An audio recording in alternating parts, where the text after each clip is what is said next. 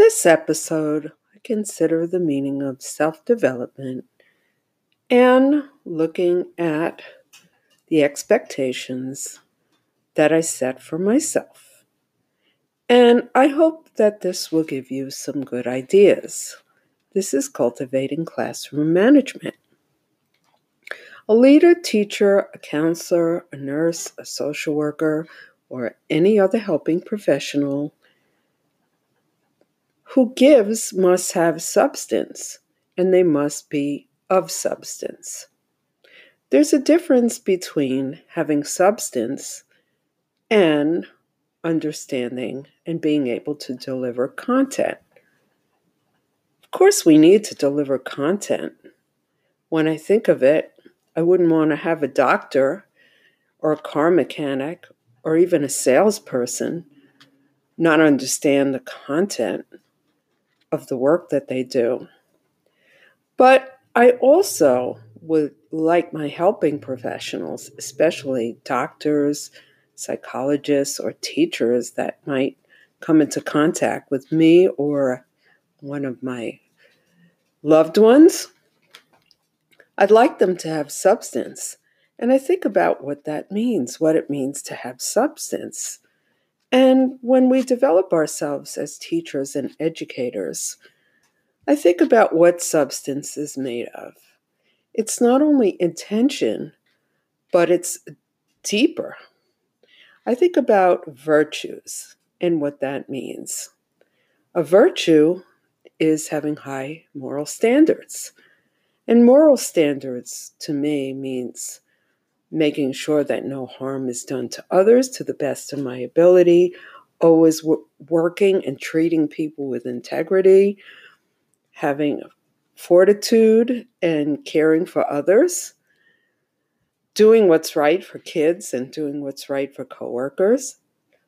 That doesn't mean being perfect. It just means that understanding and knowing what is right for others is important and it's important for the work that I do, especially in the educational field. I think about having a value system as an educator, what I value, and are my values in alignment with the culture that I'm teaching in, the culture that I'm leading in. When a school culture has good values, then people communicate with one another. They can agree to disagree. They can work through conflict they can live together, learn together, and have common goals. I think about working from strength and seeing the strength in others. When I think about that, I think about two different teacher candidates who may be going for the same job or two different leadership candidates with equal resumes and equal experience and what makes one have different strengths than the other. Sure, it's in the perception, but it's also in what someone can bring to the atmosphere, what they're willing to bring.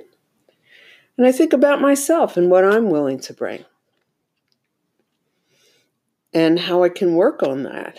I can work on that by being vulnerable, being vulnerable to change, to feedback, to knowing that I'm not perfect. I think it's important for me to continue and others to continue in the educational field towards self development. Self development means not having somebody else tell you to change, but having a high standard of work for self.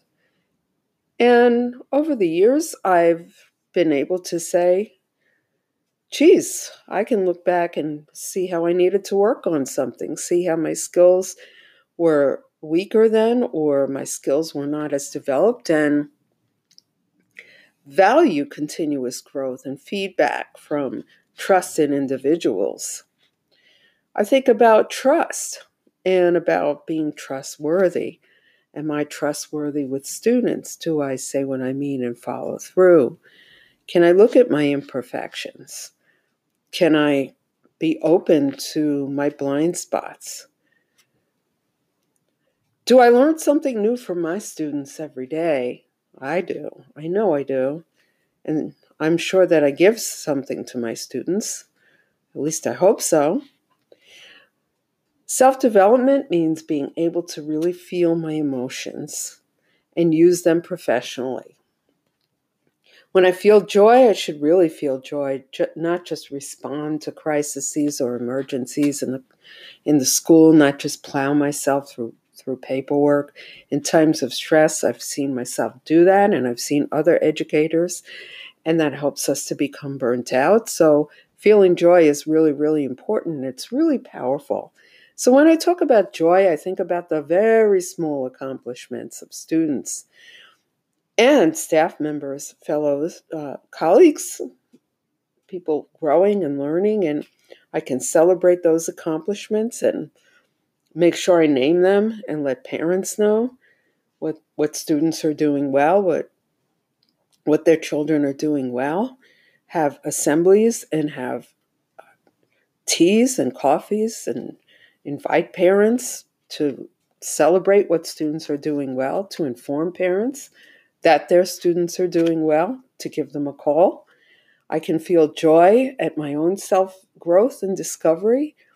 I can celebrate the success of my supervisors in the school.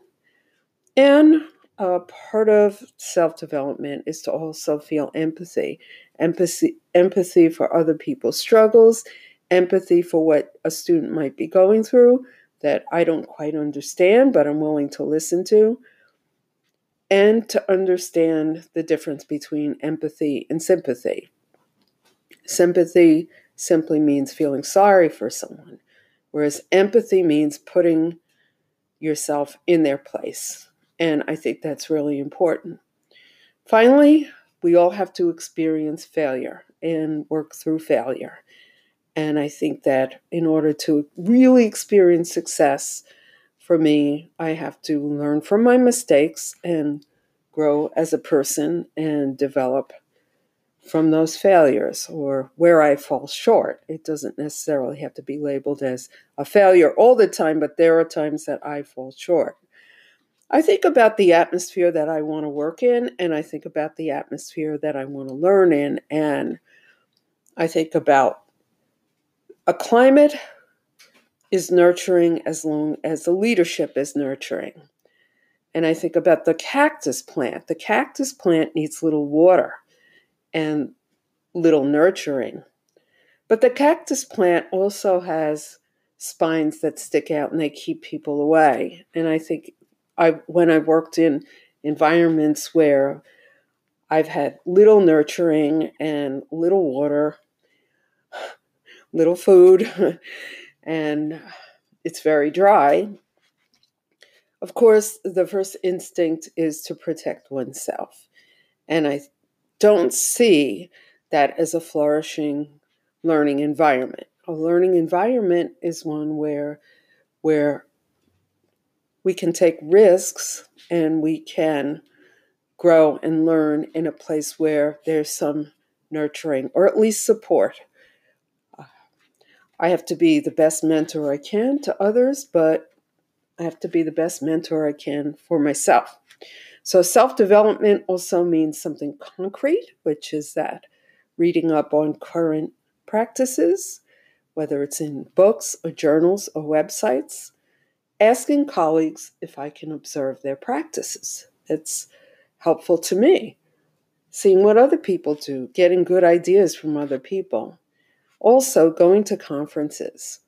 And if need be, I pay for them myself. I do that a couple of times a year so that I can continue to learn things that are outside of the realm of the district or what they pay for, and to go to as many workshops as possible that relate to my work inside of the district or the school.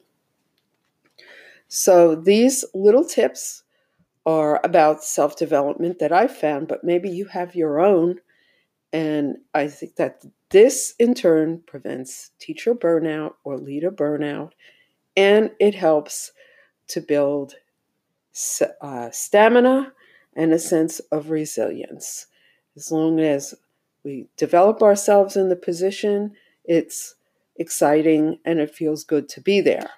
When we feel bored and we feel stifled, and it's not an environment to grow, then it's hard to be in the position. And then our work suffers and our students pick it up. So, thank you very much. This is Cultivating Classroom Management.